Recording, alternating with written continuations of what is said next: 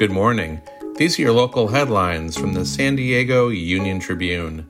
I'm David Clary, and today is Monday, December 5th. There's a new outreach effort underway in the region's immigrant and refugee communities to encourage people to report crime. The district attorney's office says those who come forward will not face retribution because of their immigration status. San Diego's new ambulance provider, Falck USA, will try to solve its paramedic staffing crisis by giving new hires $50,000 signing bonuses.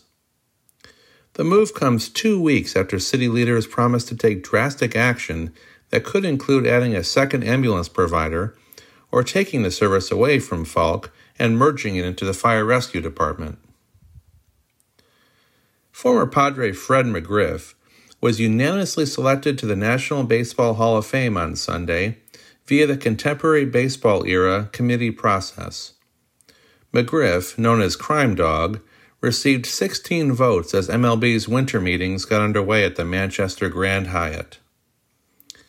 You can find more news online at san diego uniontribune.com. And for more on the biggest stories of the day, listen to our podcast, The San Diego News Fix. Thanks for listening.